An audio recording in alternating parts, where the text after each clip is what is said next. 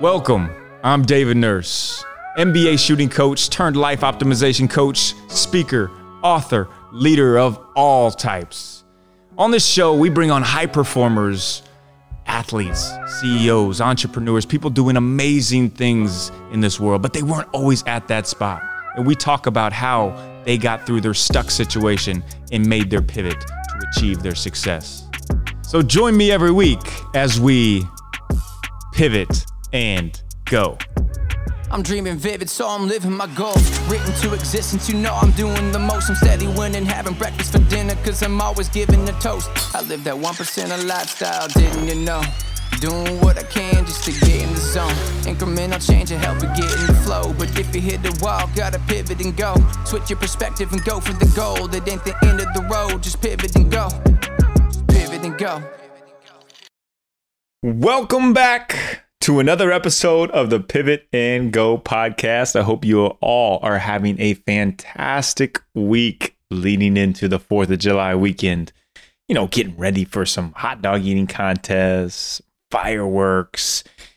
And in the name of fireworks, we're going to give you some today, this week on the Pivot and Go podcast. We have a very special guest and special friend of mine, Archie McEachern. Now, Archie is a 28 plus year career at Nike, including executive leadership roles in the US, Japan, and China. He started in a warehouse in New Hampshire, the bottom of the bottom, and went all the way to the top. He ran global basketball footwear for Nike heading into the Beijing 08 Olympics. Worked with a young Kevin Durant, Kobe Bryant, LeBron, Diana Taurasi, which he will tell stories on all of those in this episode. Incredible storyteller. He's one of the best at building a brand, like helping Nike, one of the best brands in the world, get to where they are. And he's going to share in depth the importance of storytelling, how you create your own story, the importance of brand building, and so much more. So buckle up, because here we go. Pivot and go. Archie McEachern, welcome to the Pivot and Go podcast. You've been an amazing friend and mentor of mine for many years now, so it's an absolute honor to have you on, man. How you doing out there in East Coast Zone? David, I'm doing great. Uh, it's great to see you, and uh, I'm happy to be with you here today. Well, Arch, you have a, a phenomenal background and just an expertise in something that is so needed. We will get into that the power of storytelling and branding. Everybody wants to grow their own personal brand. But before we do, start us off with a bang, Archie. Something that maybe not everybody knows about you. This just unbelievable Nike exec helping Nike grow their branding, but something different. Well, Dave, I'm going to build on uh, just what you said on the East Coast. I'm actually here right now in Kittery, Maine, at my parents' home where I grew up, um, staring at the Atlantic Ocean. Um, I currently live in Portland, Oregon, so I don't get back here too much. And one of the things that maybe some folks don't know about me is um, I do enjoy going for a nice run along that Maine coast. But what makes it a little bit unique, and I started this in college, and it's really become a thing for me today, is afterwards, I love to go down to that frigid, cold Atlantic Ocean and jump in my own version of the polar plunge. And it's it's ironic because as I spent time in Asia, I actually developed this routine around cold therapy, and I've, I've certainly gotten into it. So um, it all kind of started here, and it's ironic that I'm coming to you uh, alive from where I grew up today. That's that's awesome. I mean, that's what I envy you, Archie. I take the ice cold three minute shower every single morning, but if I could get in the Atlantic Ocean and really chill out like the polar bear plunge, man, that's that's phenomenal. Like, hey, then that's where we met too, over in Asia. We met randomly in Tokyo, Japan, at the Tokyo American Club, and just hit it off, man. So it's it's been what 10, 12 years. It, it has been, and, Wow. and I'll never forget meeting you over there. The ray of energy coming in, the, the shot doctor himself, and uh, I was in that gym trying to do my version of, of trying to help my son and some kids, you know, work on their game. And we met you, and I, and I knew right then it was time time to get on the get on the uh, the sideline and let you uh, you take over. so it's, it's it was great to put that together. All right, you're the man. Hey, talk to us about your biggest life pivots. You've accomplished a lot in your career, but it hasn't always just been given to you. You had to go through a period of feeling stuck. How did you pivot out of that stuck situation and go on to achieve what you have over the course of your career? Yeah, I mean, I was very fortunate. I spent uh, 28 years on the corporate side uh, with Nike.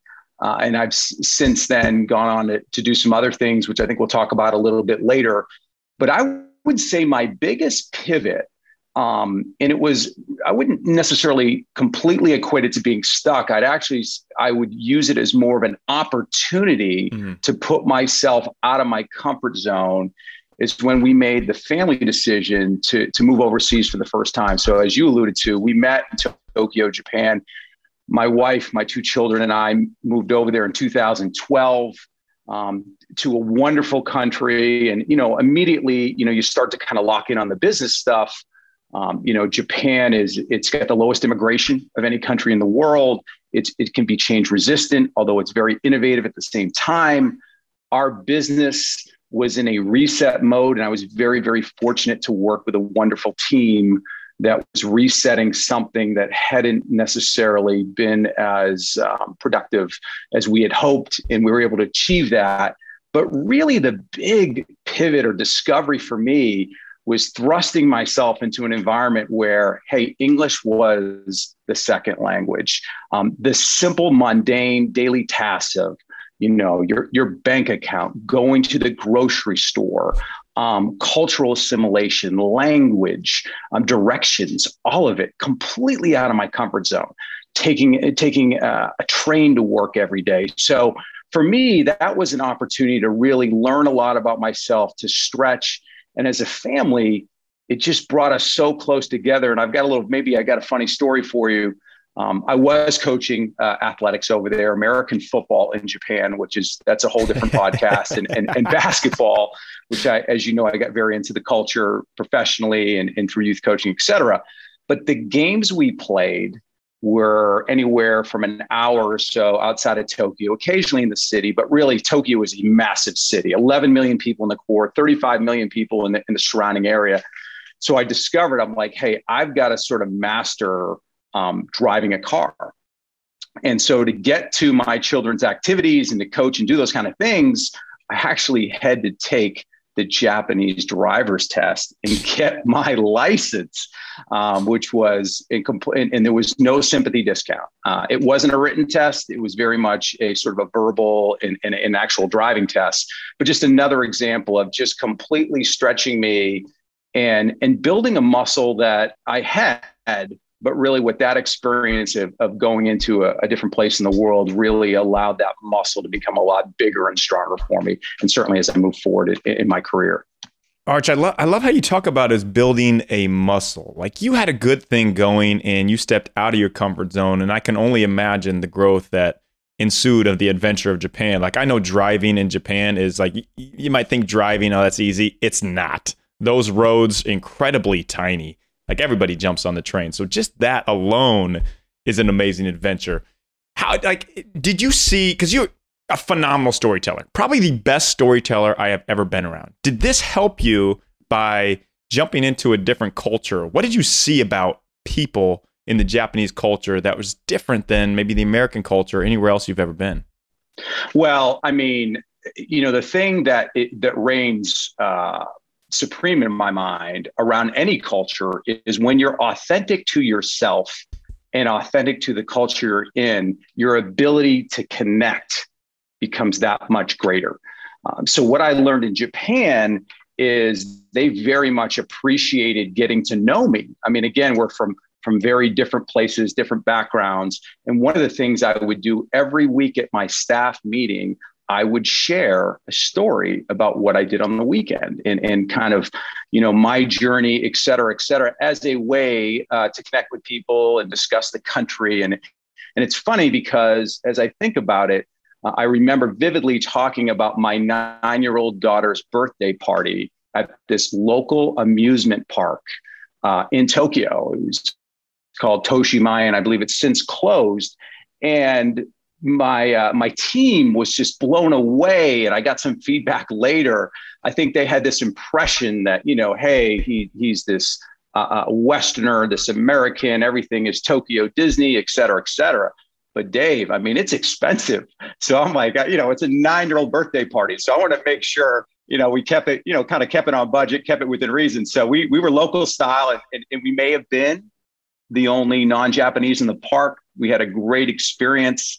Um, and so I think it was just an example of uh, what I tried to do and what I learned is just connecting uh, with culture, especially when you're in a culture that's maybe not your own. Love it. Connecting with culture. And that's where the growth is found. And you tell that story, and it's just it's just powerful just to hear that of, okay, you, you didn't push it away. You embraced it. You embraced change. You embraced the differences. And it's made you grow immensely from that to to who you've become.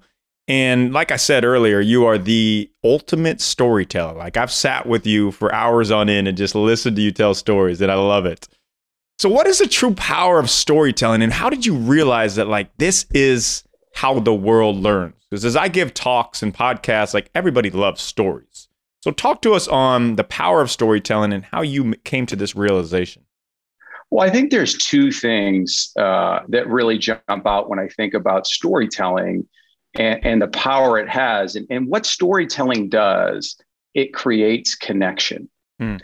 It makes you more relatable to your audience. And especially, uh, I think the great storytellers, first of all, understand the message that they want to communicate, um, their point of view, et cetera, et cetera.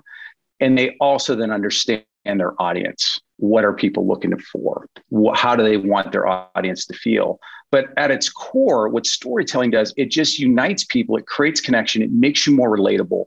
And I think as a result, people want to learn more. They want to engage with you. Maybe they want to partake in getting to know you, getting to know your brand, getting to know whatever it is you're about. And I think that's the power of storytelling. It's a simple way to bring people to the table. And I feel like everybody can do it. Everybody has a story, but it's just about realizing how you put these stories together with messages that that you want the audience to receive, and that's where you see the power of it. So, talking of storytelling, give us a, give us one, Arch. Give us give us one of your great Nike stories. Uh, there's a lot of them out there. Well, I mean, there, there's there's there's tons. I was very fortunate. Um, I, you know, I, I I tell people a lot of times working at Nike was maybe what it was like to play at Alabama football um, you know, four deep at every position, immensely talented group of people. Um, I figured out right away, like maybe my my niche was, uh, uh, you know, maybe creating a, a liberal arts approach to my career in the sense that I was willing and open to new experiences and learning things.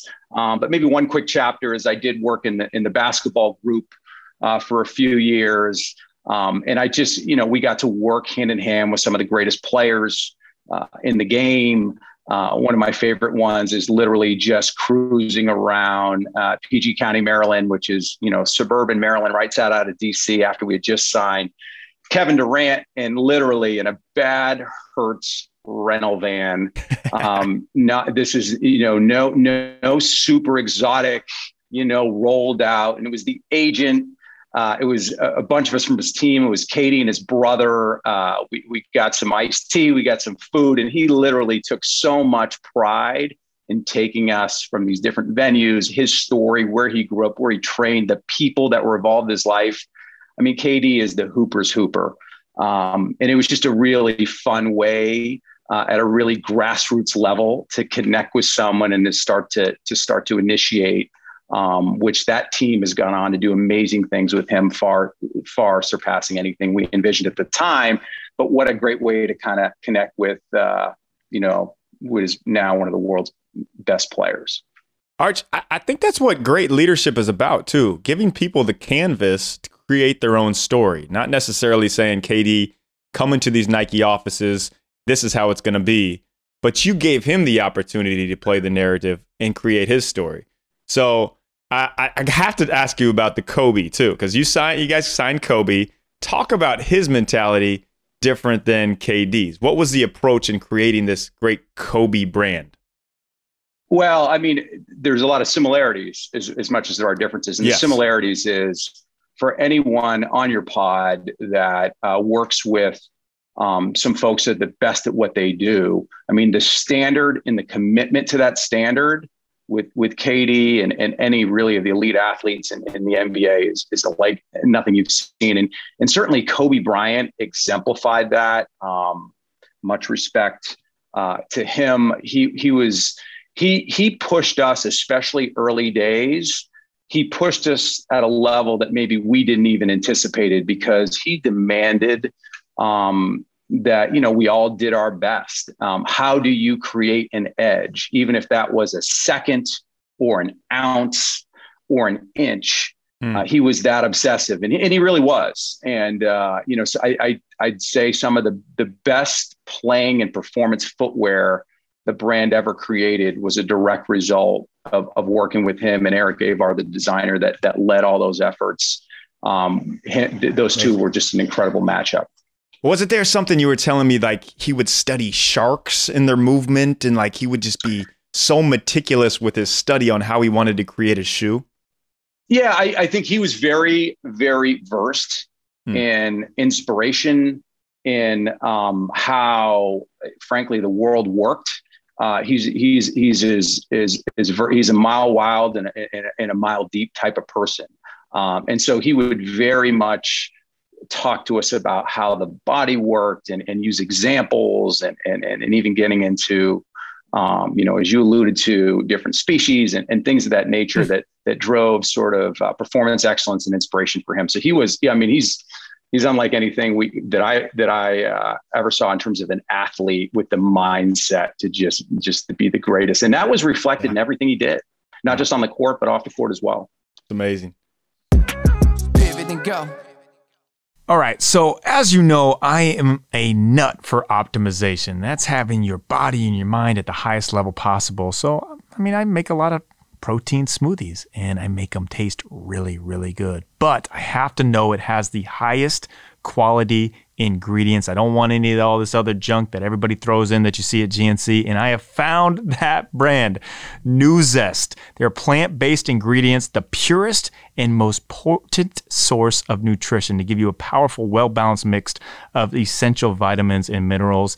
I'm telling you, the creamy vanilla, the matcha flavor, I'll mix it into smoothies, into yogurt. Sometimes I'll just open up the package and drink it straight. It's that good. And it's that good for you. Nuzest.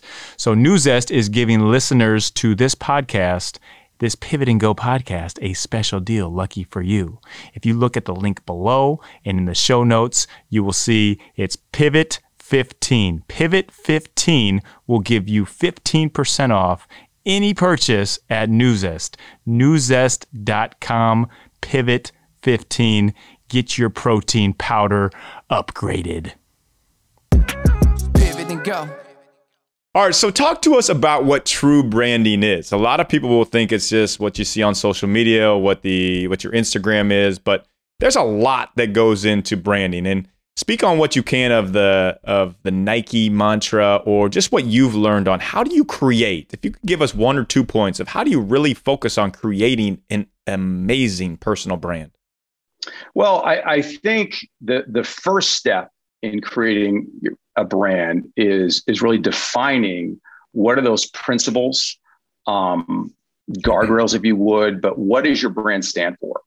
Um, and as simple as that sounds, that's not only going to inform how you bring your brand to life, but ultimately, I think it informs the culture that's created with your brand, and it's really important. Um, so before you know you start thinking about you know, um, maybe the, the revenue and, and, and, things of that nature that may even be more commercial in orientation. I think it really just starts with what are those principles and what what is it uh, that you really stand for?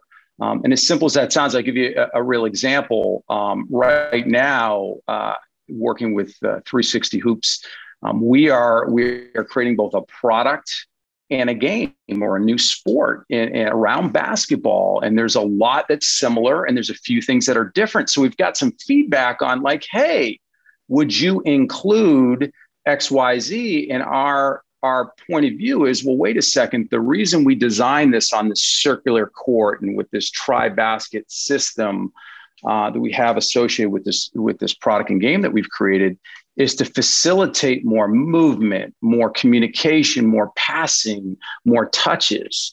uh, versus maybe some traditional rules that sort of make things a little bit more stationary. Um, so those are real decisions that we're making, and, and maybe some of that initially, some of those decisions on incorporating things allow us to, to grow faster or grow bigger, et cetera, et cetera.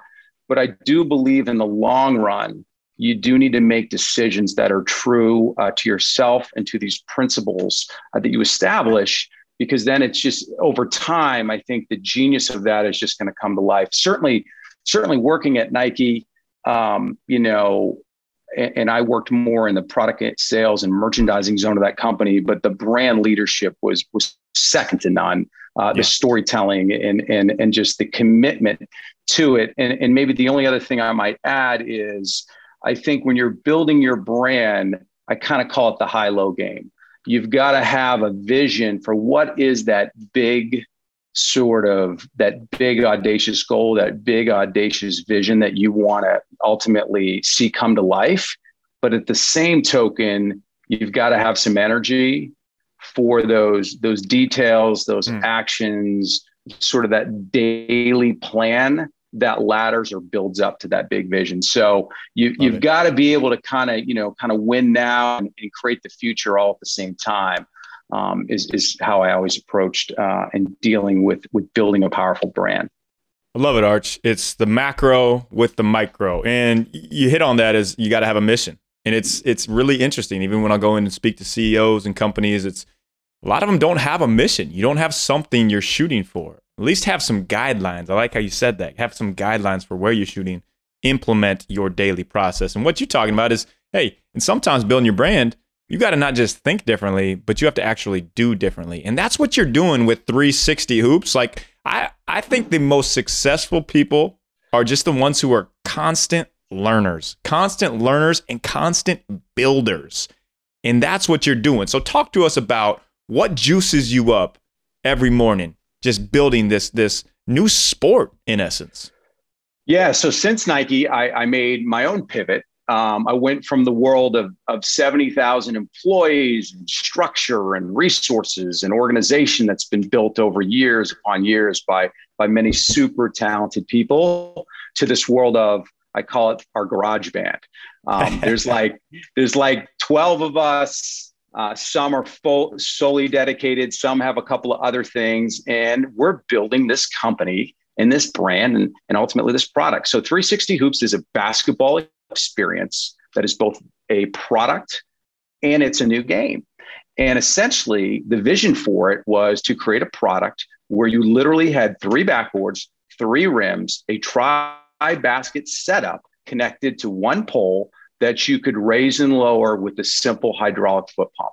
So ultimately, you could go at six feet, seven feet, eight feet, something really unique. It certainly creates capacity, uh, more participation. Uh, it's it's inclusive friendly in that you can address different heights and different sizes.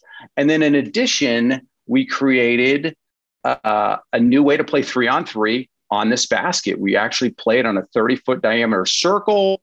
Uh, there is no three pointer. The rules are generally consistent, but what that new angle and shape does is it truly just it facilitates this movement this this passing this touches and the game's also less intimidating because even if you're just a 12 year old kid that's starting to get introduced to the sport it's a lot of fun to try to score on three baskets at one time. And then defensively, it's really hard to stop the opponent. So we found that it's just really inclusive. And I would say basketball has been a little bit of a laggard sport relative to sports like ice hockey or soccer or lacrosse, even American football, um, in terms of shrinking spaces, being a little bit more dynamic um, and what what we found is this makes you feel comfortable and uncomfortable all mm. at the same time, mm. which creates this not only this great effort put out, but a ton of fun. So we're we're having fun with it. Um, that's what excites me every day. I mean, I have some, some sideline interests. I'm a little bit like you, like a podcast junkie, and I, I read a few things from here to, from time to time. Um, but ultimately, this is this is our call to action. And in fact, our call to action is changing the shape of the game. I mean, right. that is truly what we're trying to deliver. I love it. I love it, Arch. Just thinking outside the box. And when you say you're you're shrinking it and making it more dynamic, like soccer has the indoor soccer, football has the seven on seven, tennis even has pickleball. Basketball doesn't have anything. Now they do. Where can we all find yeah, out mean, more inf- information about 360 Hoops and learn about this new upcoming sport? Yeah, I mean, please, please come engage with us, join us. You can find us, uh, you know, at play360hoops.com. Click on videos. You'll see a ton of, uh, of gameplay, testimonials, instruction, how it all comes to life. You can also find us uh, across Instagram, Twitter, Facebook at Play360Hoops.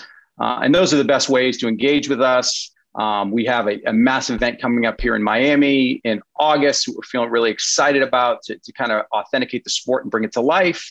And we're just trying to help help kids uh, enjoy the sport. In some cases, uh, maybe even get better, um, but just bring a really unique and, and dynamic experience uh, in, a, in, at a time frame where you know, how do we get people to move, mm. uh, to yeah. feel good about sport, the, the, the, mental side of, of of just being active and competing. And we think we're a great solution for that. Arch, I love it. We will absolutely link to that in the show notes. And as we wind down here, I'm going to throw you on the rapid fire hot seat. So these can be quick answers, whatever comes to your mind. Here we go. Arch, tell me your favorite mindset quote, something that you've lived by on your fridge, on your bathroom mirror, a quote that you absolutely love. Dave, I have two nice. that I uh, that I kind of lock into that I have for many many years. Uh, I'll put it out there if you allow me to, because um, yeah. it's probably 50-50 on on how I, I kind of drive both. The first is is a quote from the legendary UCLA basketball coach John Wooden, and it's really simple: failing to prepare is preparing to mm. fail. Beautiful. Uh, one of my childhood friends once told me, he goes, "Hey, your gift is you're just you're, you're always prepared."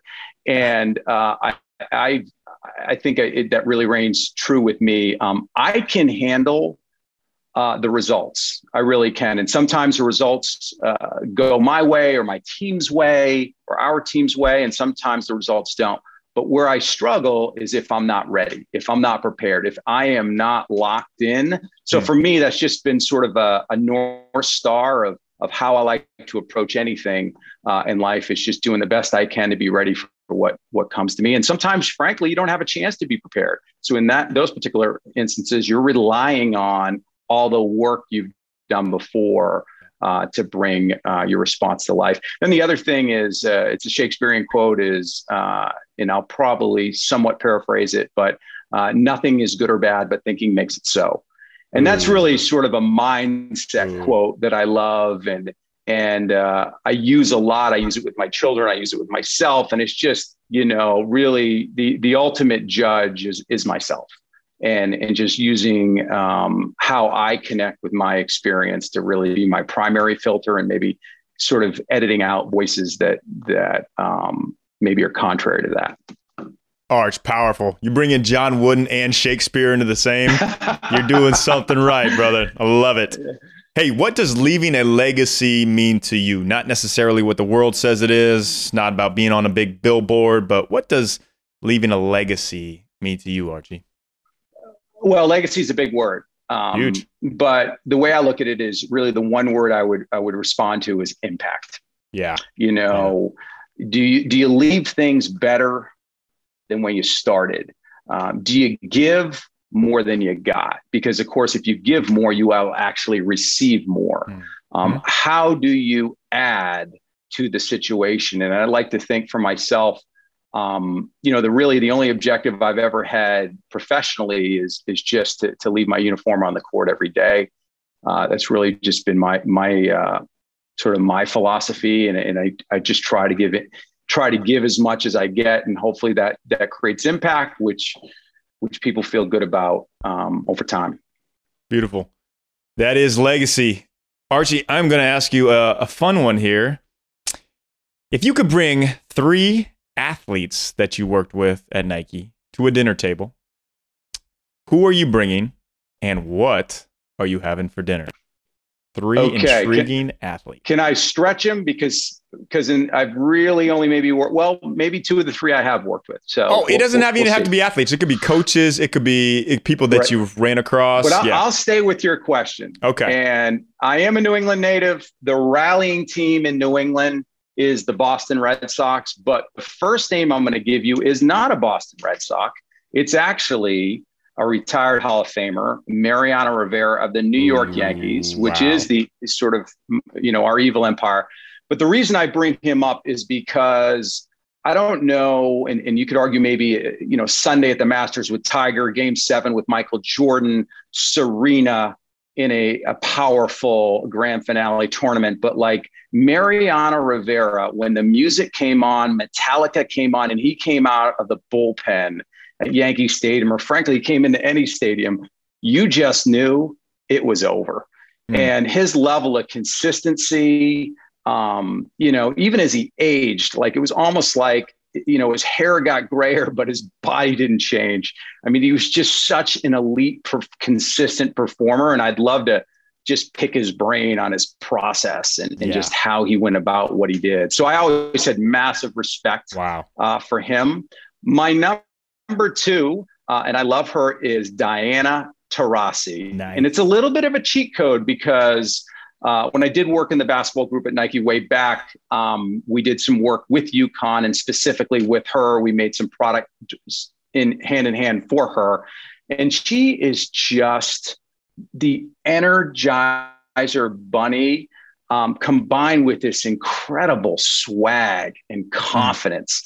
Um, and, you know, if you just saw, she just went over 9,000 points um, with Phoenix. I think she's the first woman in the WNBA to do such um, maybe 17 years playing. She's just so much fun. And, and if we're at if we're at the dinner table, like she's just bringing it. She's talking a little smack. Um, she's a ray of sunshine. And actually, um, when you when you when you you know, I, I enjoy listening to Geno Auriemma and some of his post game um, interviews. And a few podcasts I've heard with him, he talks about how he coached her and she just wanted to be pushed. And you can see it because she is so confident in the moment. Mm. It's amazing. Mm. And then my third, um, and I might sneak in a fourth, but I'm going to go with the third because I'm going to, and I'm going to stay on the narrative of basketball, Phoenix, and, and really where we're at right now, that would be Chris Paul. Wow. Um, and I will say at Nike, when we did sign Chris, um, he was signed to Nike basketball. They then transitioned him to Brand Jordan, so we never got the chance to work with him. But my God, I mean, talk about the conductor of the orchestra, the way he's playing, even at this this point in his career, he is like, it just it's it's it's just fun. He just plays it the right way, and it looks like he's having fun with it. I mean, it's like his he's like playing a video game, and the options are just they just continue to come to him. So I'd love to just you know, at this point in his career, what's the platform mean? What's the moment mean? This it feels like maybe this is his chance. So that would be great. Um, and if I could sneak one in that you and I both know, I'm just going to sneak it in there. Um, Jeremy Lin. Yes. And and I know he's a friend of yours. I've never met Jeremy, but I will say just watching his evolution from Harvard to the Knicks Houston. He went to China, back to the G League. I think he's going back to China now, but and I'm sure he gets asked this all the time. But for that window in New York, I did have the chance to sit there in Madison Square Garden and watch Linsanity at its oh. at its height. I've never seen anything like it for myself uh, in sport in person, where the entire community of New York rallied about this guy, and he just he owned that building, and that would be cool to just you know get his get his take, wear him out on what that meant, um, because it was special. And, and, and, frankly, being an Asian in the game in the NBA, um, very unique. Uh, not many before him, some great ones, but not many. Uh, just I just think he it's an entirely different perspective, and I just have a ton of admiration for what he's done and who he is. Oh, Arch. Okay, before we get to what you guys are eating at this dinner, I have to just piggyback on that and it was that I've talked to him many times about that, and it's a feeling of he didn't feel necessarily like the accomplishment that he was going through at the moment, but looking back on it, he's like, wow, that I mean, that is just a an amazing gift from God he was given. So it's it's almost a play on like, hey, can you enjoy the journey in the process, not yeah. worrying about what's coming next and man, you should you should look up his he had 12 things that had to happen that day for him to get on the floor. He talks about it 12 different wow. like little like Amar'e had to be sick, Carmelo had to be hurt, like all this different things just for to get that opportunity. And what you talk about preparing for the opportunity, that's the ultimate preparation. So Love those guests, man. Now, what are you cooking? What What are we eating here at dinner? I'm serving. Well, you know, hey, hey I, am going to stay in my lane of, yeah. of international cuisine, and I'm, I'm, and I know uh, I think Rich Divinity was just on here recently, and I listened to that. He's awesome. Yeah. Uh, but I'm gonna I'm gonna piggyback on the sushi call out. Yes. Uh, for sure, I'm gonna stay in my lane. I'm I'm in the tuna family, not too exotic, uh, but I'm I'm I'm tuna. Um, all, all the way. And I think it would be, you know, and the, and the beauty about sushi, it, much like wine, it's it's sort of a conversational cuisine. Yeah. So I think it would just sort of facilitate, uh, you know, a lot more dialogue around who likes what, et cetera. And I, I might sneak a little cold sake in the box. we're going to Tsukiji. hey, we're going to Tsukiji, Tokyo, the the fish market getting those big fish, those tuna fish auctions at 5 a.m. We'll slice us up a great meal. Arch. Hey, ne- and next time you're over there, Andy's for raw fish is the spot in oh. Tokyo. That's okay. the spot. okay. We'll talk before that. Come over there with me because it's going to happen. Arch, last thing I got for you. We ask everybody on the Pivot and Go podcast if you could leave one piece of advice to someone who feels stuck in their situation just feels like giving up, like they can't get out. Just a drop the mic type of type of advice. What would you give them to be able to make their pivot and go? Yeah, it, it, that's an amazing question, and and thank you for asking it because I think um, uh, I think a lot of times you know people look at at leaders and athletes and, and they don't understand that like behind them is like armies of resources. I mean, maybe early on, maybe not so, but but at this point there are, and I think a lot of times as individuals we feel like sort of stuck in a rut. For me, and it's really I learned this over time, and I cannot say, in fact, I did not do this well, and and probably only recently that I've really mastered this is asking for help. Oh, Don't yes. be afraid to ask for help because a lot of people I, I, I do get asked for help in, in a lot of different circumstances and and and I, I enjoy that. I love to kind of pay things forward. I, I feel very blessed to to get some of the opportunities i have in life. So i think generally speaking if you're in a spot where maybe things are difficult don't be afraid to ask for help because uh, we can you know especially now like it's you can't take it all on.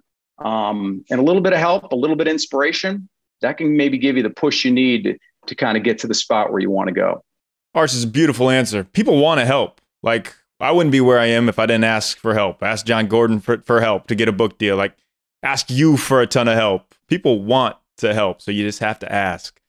Love it, Arch. Thank you so much for gracing us with your presence and your wisdom on the Pivot and Go podcast. And just thank you so much for your lifelong friendship and mentorship, man. You are a an absolute breath of fresh air and a legend in my eyes, in many. Well, eyes, Dean so Nurse, I you. appreciate that. I mean, I, I appreciate you, uh, what you're doing in your platform, and, and you as a person. Thanks for having me, and uh, looking forward to catching up in person real soon. All right, sushi in LA, get on out here. Later, brother. See ya. Thank you. Pivot and go.